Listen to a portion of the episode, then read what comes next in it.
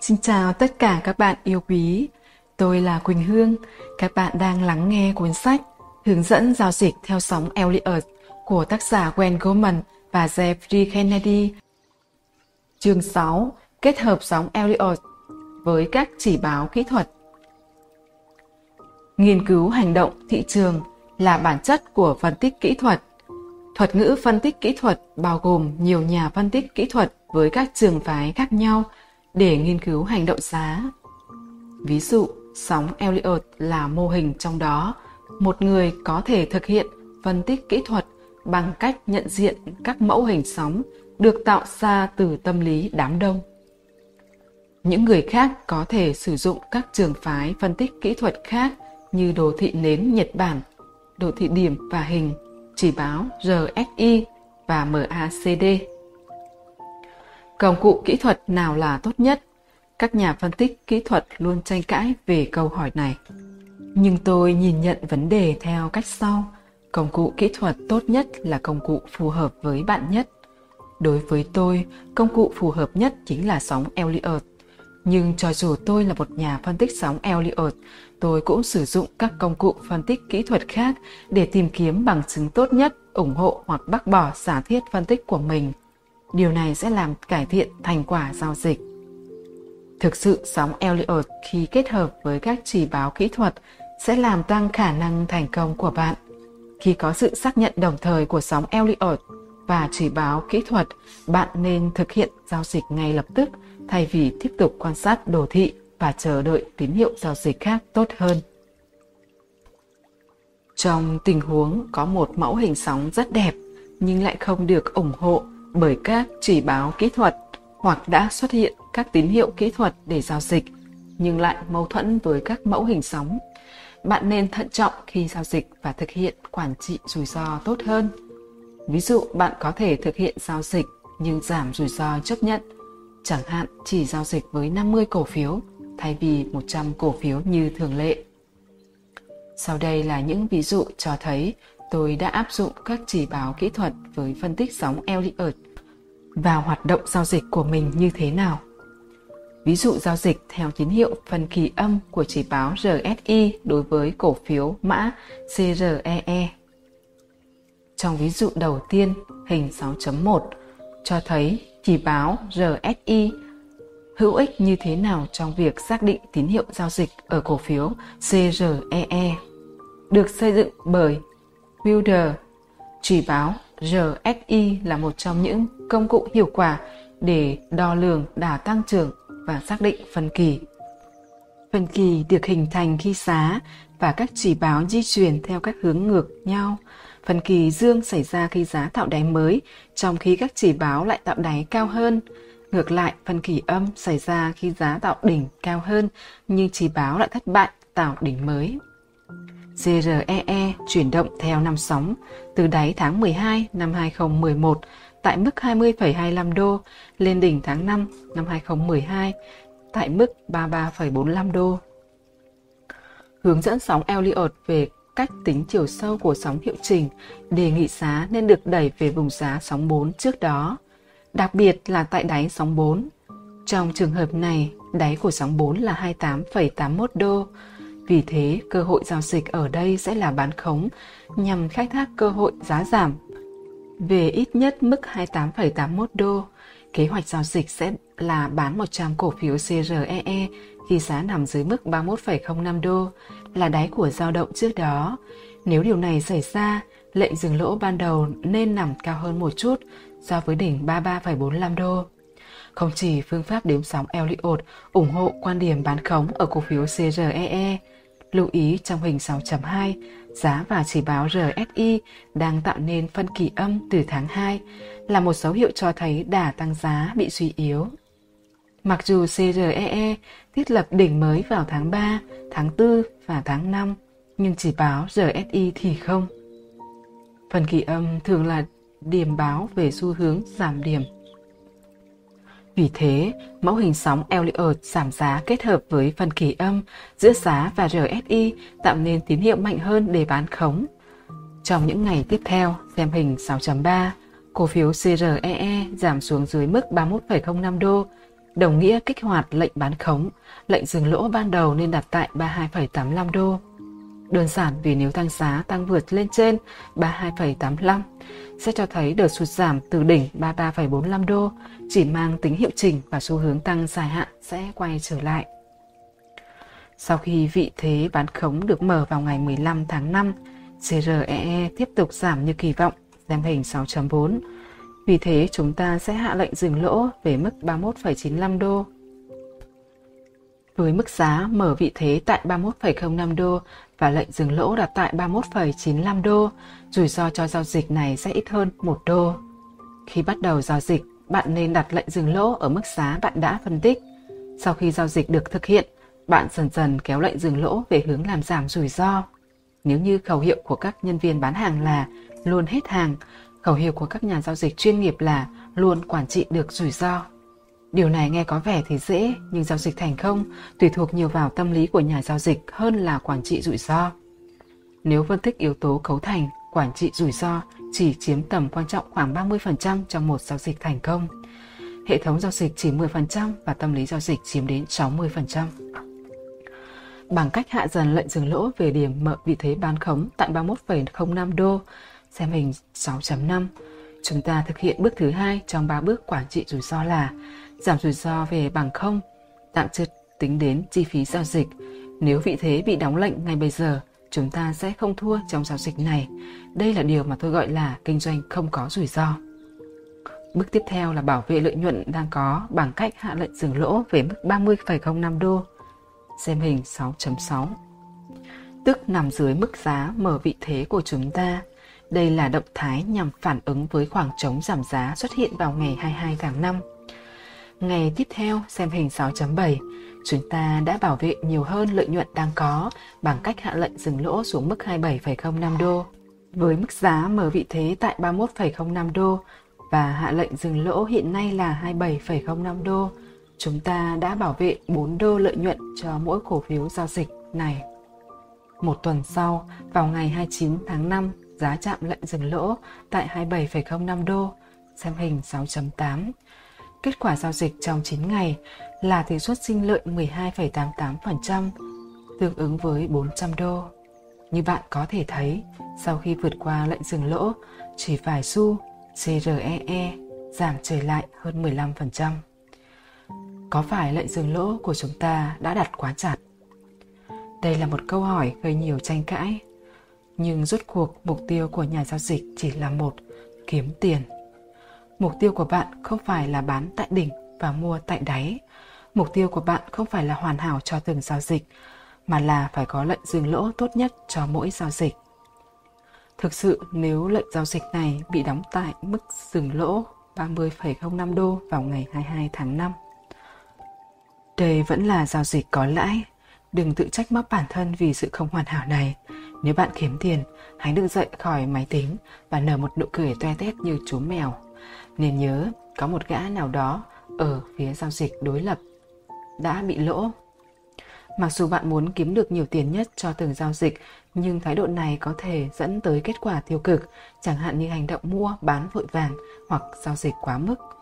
Là một nhà giao dịch, bạn nên thực hiện những giao dịch có khả năng chiến thắng 60 đến 80% hơn là cố gắng chiến đấu với những gã cào bồi. Bạn đừng nên trở thành một nhà giao dịch kiêu ngạo luôn cố gắng bán đỉnh và mua đáy trên thị trường. Ví dụ về kết hợp đồ thị nến Nhật Bản và chỉ báo MACD với mẫu hình sóng Elliott để bắt sóng tăng ở cổ phiếu mã WMT. Trong ví dụ tiếp theo về cổ phiếu mã WMT được thể hiện trong hình 6.9, chúng ta sẽ kết hợp đồ thị nến Nhật Bản với chỉ báo MACD khi đếm sóng Elliott. Nếu bạn chưa biết về đồ thị nến Nhật Bản, tôi khuyến nghị bạn nên đọc của sách nổi tiếng Đồ thị nến Nhật Bản trong chuỗi sách hướng dẫn thực hành. Bạn cũng có thể đọc thêm cuốn sách của Michael Thompson về đồ thị nến Nhật Bản. Nói một cách đơn giản, đồ thị nến Nhật Bản cũng sử dụng các dữ liệu cơ bản là giá mở cửa, giá cao nhất, giá thấp nhất, giá đóng cửa. Điểm khác biệt là cách sắp xếp và thể hiện các dữ liệu này như thế nào. Đồ thị nến Nhật Bản là một công cụ tuyệt vời thể hiện tương quan sức mạnh giữa bò, phe mua và gấu phe bán, đồng thời cung cấp các chỉ báo đảo chiều thị trường. MACD là chỉ báo đo lường đà tăng trưởng, được xây dựng bởi Apple vào cuối những năm 1970. Mặc dù nó là chỉ báo có độ trễ vì được xây dựng dựa trên các đường trung bình di động, nhưng MACD vẫn là công cụ định thời điểm tuyệt vời ở các thị trường có xu hướng dài hạn và để đánh giá mức độ mạnh hoặc yếu của đà tăng trưởng hiện tại.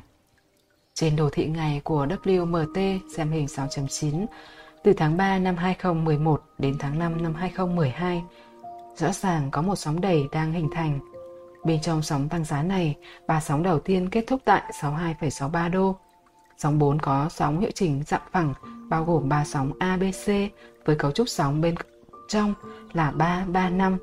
Đặc điểm rõ nét nhất thể để nhận diện ra dạng sóng phẳng là sóng B kết thúc gần điểm bắt đầu của sóng A.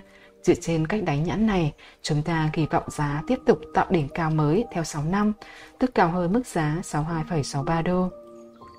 Vì muốn nhìn thấy nhiều bằng chứng ủng hộ cho kịch bản đếm sóng này, tôi kiểm tra thêm hai chỉ báo kỹ thuật để xem chúng có đồng ý với phân tích sóng Elliot chúng ta đang đếm hay không. Chúng ta sẽ bắt đầu bằng phân tích đồ thị nến Nhật Bản. Nến là một thanh giá bao gồm hai sóng, bóng trên và bóng dưới và thân nến. Nến tăng giá được hình thành khi giá đóng cửa nằm trên giá mở cửa. Chênh lệch giữa giá đóng cửa và giá mở cửa tạo nên thân nến. Bóng trên của nến được tạo bởi chênh lệch giữa đỉnh cao nhất và giá đóng cửa, trong khi bóng dưới chính là chênh lệch giữa giá mở cửa và đáy thấp nhất. Các cây nến tăng giá và giảm giá tạo nên các mẫu hình nến đảo chiều. Trong trường hợp của cổ phiếu WMT, mẫu hình nến Nhật Bản được hình thành vào cuối tháng 4 và đầu tháng 5. Mẫu hình này xảy ra khi giá mở cửa nằm phía dưới giá đóng cửa của cây nến trước đó, nhưng giá đóng cửa lại nằm trên giá mở cửa của cây nến trước đó. Đó là mẫu hình đảo ngược tăng giá cho thấy xu hướng tăng giá xuất hiện. Kết hợp mẫu hình nến Nhật Bản với kịch bản đếm sóng tăng giá, chúng ta có tín hiệu mua với độ tin cậy cao. Bây giờ chúng ta hãy nghiên cứu chỉ báo kỹ thuật khác. Đồ thị hình 6.11 bao gồm hai chỉ báo MACD và MACD histogram. Đường MACD là chênh lệch giữa EMA12 giai đoạn EMA26 giai đoạn. Đường tín hiệu chỉ là đường trung bình di động mũ EMA, chính giai đoạn của đường MACD. MACD histogram thể hiện chênh lệch giữa đường MACD và đường tín hiệu. Đà tăng trưởng được thể hiện trên cả MACD và MACD histogram bởi phân kỳ dương. Cụ thể trong sóng 4, MACD tại đáy cao C cao hơn MACD tại đáy sóng A. Phân kỳ dương hàm ý thị trường vẫn còn đang có lực tăng giá mạnh. Với kịch bản đếm sóng tăng giá, mẫu hình trên đồ thị tuần và phân kỳ dương giữa giá với MACD cũng như MACD histogram, chúng ta có 3 bằng chứng để mua WMT. Trong ví dụ này, xem hình 6.12. Tôi nghĩ điều này vừa thú vị, vừa mang tính hình mẫu nghiên cứu để giao dịch WMT theo cả hai cách. Đầu tiên, chúng ta sẽ mua 100 cổ phiếu WMT tại mức giá 59,10 đô với lệnh dừng lỗ 8, 58,27 đô. Chưa tính đến phí hòa hồng, chi phí mua sẽ là 5.910 đô. Thứ hai, sử dụng các hợp đồng quyền chọn bằng cách mua 10 hợp đồng quyền chọn mua tháng 9 năm 2012 tại giá thực hiện 60 đô. Với mức phí 1,7 đô, chưa tính đến phí hoa hồng, tổng phí mua hợp đồng quyền chọn này là 1.700 đô. Hình 6.13 cho thấy điều gì diễn ra sau khi chúng ta mua vào. WMT xuất hiện khoảng trống tăng giá mạnh vào ngày 17 tháng 5. Phản ứng với hành động giá này, chúng ta nâng lệnh dừng lỗ từ 58,27 đô lên 59,80 đô tức cao hơn mức giá mở vị thế mua. Chúng ta đóng 5 hợp đồng quyền chọn mua tại mức phí 3,65 đô và thu về 1.825 đô, chưa bao gồm phí hòa hồng. Như vậy, chúng ta bỏ túi khoản lợi nhuận 125 đô so với vốn ban đầu là 1.700 đô. Tuy nhiên chúng ta vẫn còn 5 hợp đồng quyền chọn mua tháng 9 còn lại đầy triển vọng. Sau khi giá xuất hiện khoảng trống tăng giá, WMT tiếp tục tăng giá lên cao hơn, xem hình 6.11, nên chúng ta bán số hợp đồng quyền chọn còn lại tại mức phí 4,40 đô. Trong cuộc chơi hợp đồng quyền chọn, chúng ta thu hồi được tổng vốn đầu tư là 1.700 đô và tạo ra khoản lợi nhuận 2.325 đô. Bây giờ hãy quay lại với vị thế giao dịch đang mở cửa chúng ta. Vì quản trị rủi ro là ưu tiên hàng đầu của mỗi nhà giao dịch, chúng ta nâng lệnh dừng lỗ lên 63,10 đô nhằm bảo vệ một khoản lợi nhuận đáng kể. Như thể hiện trong hình 6.15, WMT tiếp tục tăng giá lên cao hơn trong những ngày sau đó. Và khi giá còn tăng, chúng ta nâng lệnh dừng lỗ từ 63,10 đô lên 64,10 đô và sau đó là 65,10 đô như bạn thấy trong hai đồ thị ở hình 6.16 và 6.17. Tại mức giá 65,60 đô, lệnh dừng lỗ bị chạm tới và chúng ta đóng vị thế với mức lợi nhuận 650 đô hoặc 9,91%, xem hình 6.18. Ví dụ giao dịch với nhiều chỉ báo kỹ thuật đối với cổ phiếu mã WINN. Trong ví dụ thứ ba, chúng ta sẽ sử dụng cả ba chỉ báo RSI, đồ thị nến Nhật Bản và MACD cùng với phân tích sóng Elliott để giao dịch cổ phiếu mã WINN. Đợt tăng giá của cổ phiếu WINN từ mức đáy 101,02 đô vào tháng 12 năm 2011 lên mức đỉnh 138,28 đô. Vòng chiến lược này là đóng vị thế hợp đồng quyền chọn khi EOR trên USD chạm tới mục tiêu giá 1,5273 với hy vọng diễn ra gần ngày đáo hạn.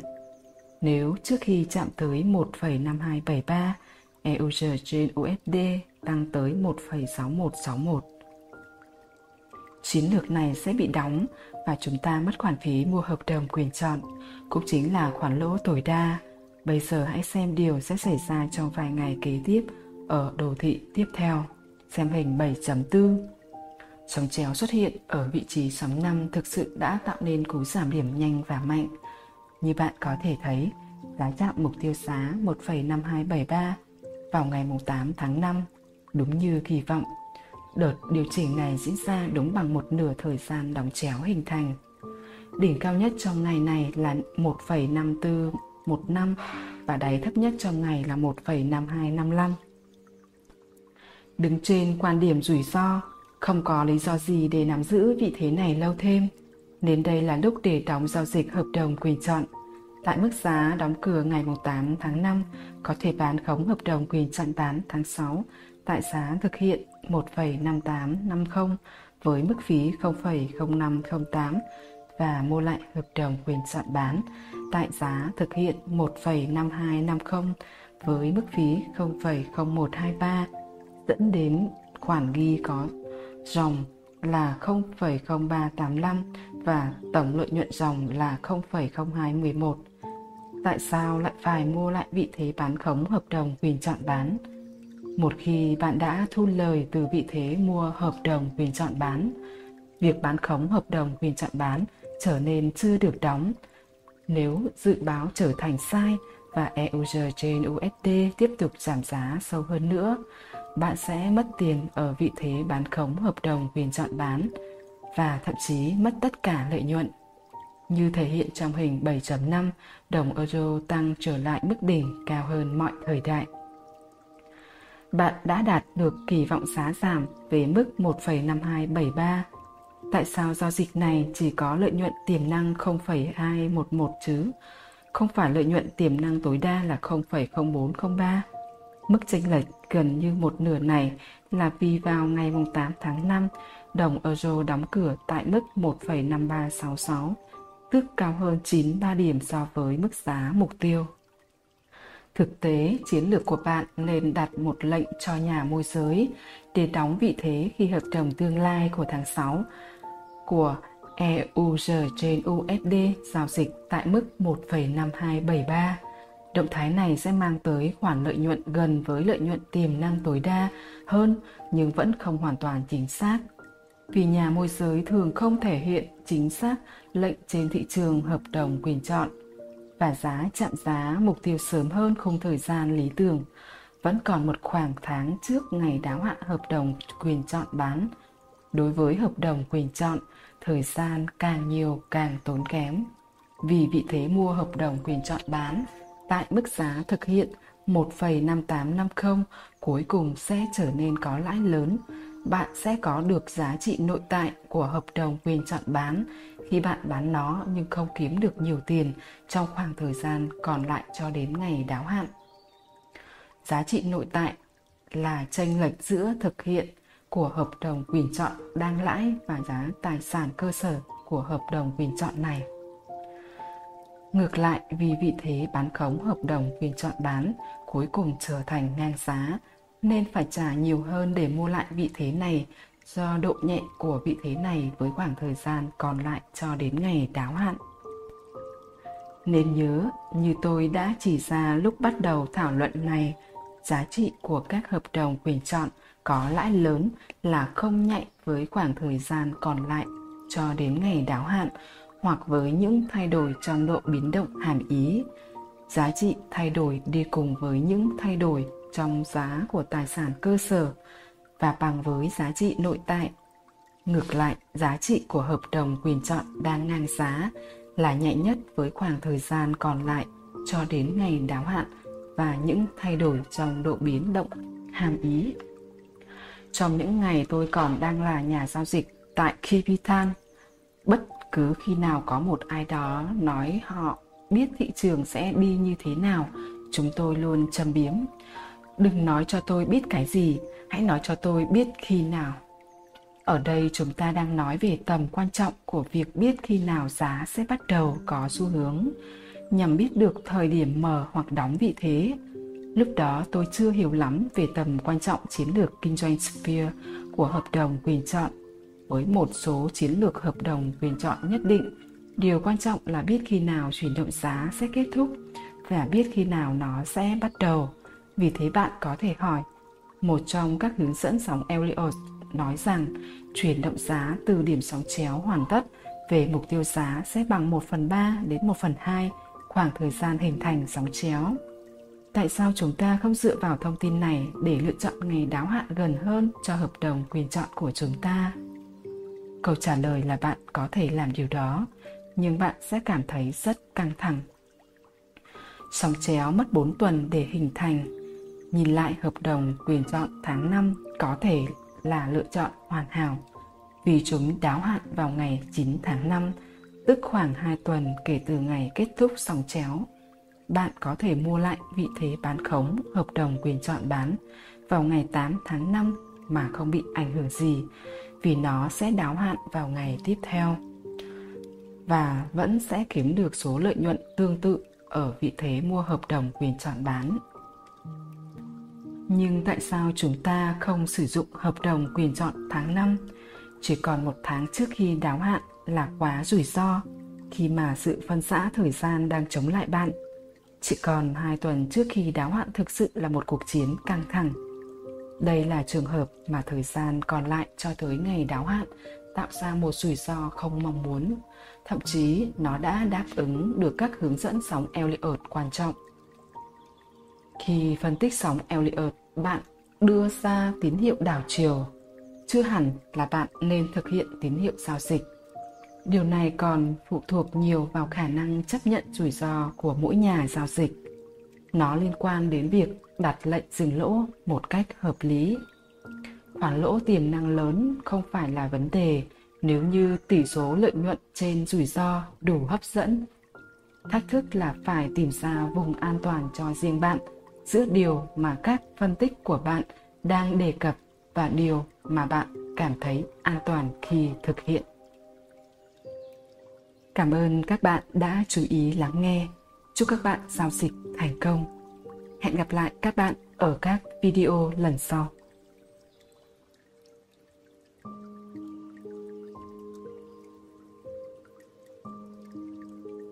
tám Sóng 4 kết thúc tại 1,5255.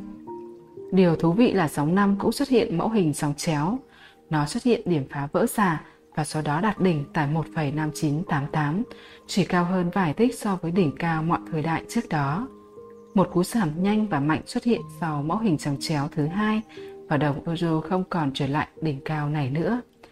Liệu bạn có thể biết được đồng euro sẽ phá thủng đáy cũ trước đó tại 1,5255 là điểm khởi đầu của sóng chéo trên đồ thị ngày? Vâng, chúng ta có thể làm được điều đó bằng cách phân tích cấu trúc sóng giảm cũng như mẫu hình sóng tại cấp độ sóng cao hơn. Bất kể như thế nào, một khi bạn đã nhìn thấy sóng chéo lần thứ hai, bạn sẽ biết được thị trường sắp có cú giảm điểm nhanh và mạnh. Lúc này, 1,5255 chỉ là mục tiêu giá đầu tiên cho lần bán khống tiếp theo. Nói chung, hai mẫu hình sóng chéo xảy ra tại các cấp độ sóng khác nhau và đạt đỉnh tại cùng một mức giá là tín hiệu cho thấy xu hướng chính đã đuối sức. Ở sóng chéo thứ hai, giá tạo điểm phá vỡ giả nhiều hơn điểm phá vỡ giả của sóng chéo đầu tiên và mức độ đảo chiều cũng mạnh mẽ hơn. Cảm ơn các bạn đã chú ý lắng nghe. Hẹn gặp lại các bạn ở các video lần sau.